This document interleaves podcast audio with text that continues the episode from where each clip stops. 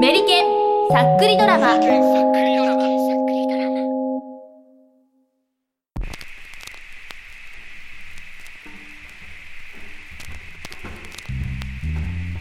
メリケンさっくりドラマ。喫茶店の女神。第2話。花。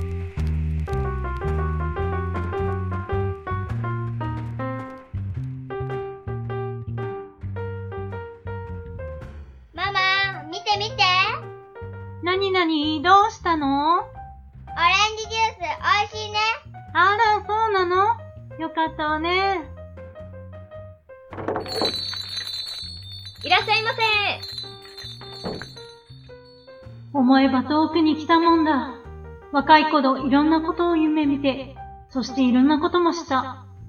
好きなことを学んで、好き勝手に遊んで、そして好きな人とも恋をして、そして振られ、また好きな人ができて結婚して、あれよあれよと時も経ち、家のことだけ頑張ってたら、こんなに大きな娘もできちゃって、旦那浮気して家を出て行っちゃって、ふらっと連絡が来たかと思えば、何をしたかは知らないけど、ヤクザにボコボコにされて死んじゃって、気がつけばこの子と二人暮らし。は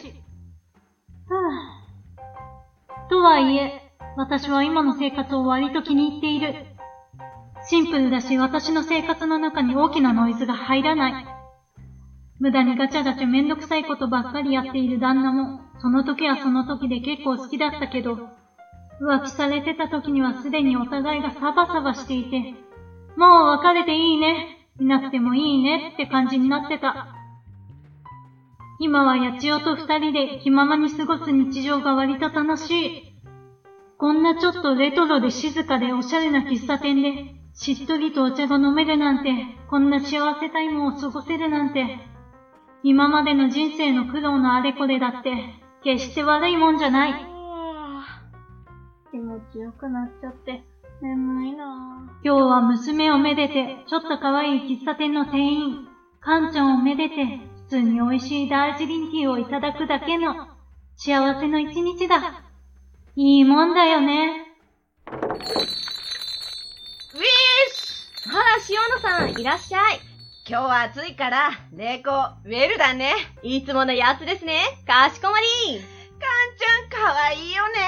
元気印だよね。はうん。うん。うん。いや、わかってる。わかっているんだ。自分にこんなことを言い聞かせたって、何の問題の解決にならないことを。いや、私はまだまだいけるんだよ。娘こそいれど若いんだし、やりたいことがいっぱいある。ママいやね、そう思ってすぐに行動を起こす私の性格は割と自分でも気に入っている。司法書士の友達に会社って簡単に作ることができると聞いて、それならばって後先考えた輸入代行の会社だったが、どうにもこうにもなんか知らないけどあまりうまくいっていない。素敵なグッズを並べてネットでアピールすればなんか一山当てられそうだし、ちょっとやってみようと思って始めたあれこれだったが、なんででしょう？まあまあ。最初の勢いと実際のお仕事の展開の流れが噛み合っていない。うーん、まあまあ、始めてまだ1年なんだから、まだまだこれからなんでしょう。きっと、きっとね、きっとそうなんだ。かんちゃん、こっち、おかわりね。はいはーい。女の魅力だってあるし、センスだって悪くないし、何せ仕事だってちゃんとできる。決してあれこれできない言い訳を絶対に娘のせいにはしない。もっと色々できるはずなんだ。もっと私は飛べるはずなんだ。飛べるっていうより、羽ばたけると信じているんだ。八千代にも新しい素敵なお父さんができてもいいと思うんだ。ああ。ああ、何やってんのよ、もう。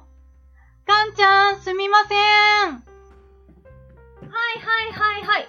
あー、やっちゃいましたね。怪我はない服濡れてないかな大丈夫ですよ。すぐ拭きますからね。ごめんなさいいいよ、気にしないでね。やっちよ、ダメじゃないの。いい子にしてないと。。だってだって。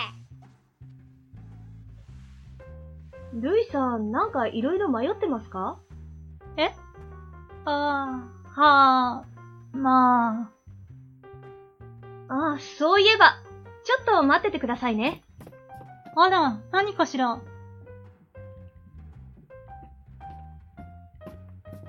よいしょっと。ちょっと前に八千代ちゃんに植えてもらったお花、咲きましたよ。ああ、野鳥が育てたやつだ。咲いてる咲いてる。あ、これ。お店で売れ残った鉢を数ヶ月前にカンちゃんにプレゼントした。ほら、毎日八千代ちゃんがお水をあげたら、ちゃんとお花が咲きましたよ。やちよ、毎日この店に来ていたの？えへへへ。カンちゃんごめんなさいね。うちのやちよがお邪魔しちゃって。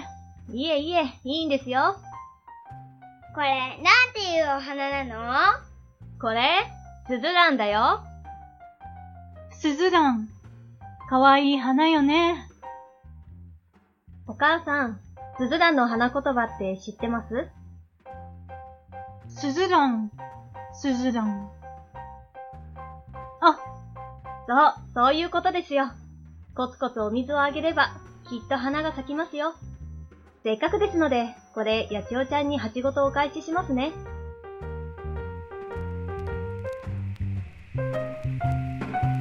あの、スズランの鉢植えを受け取って、早数年。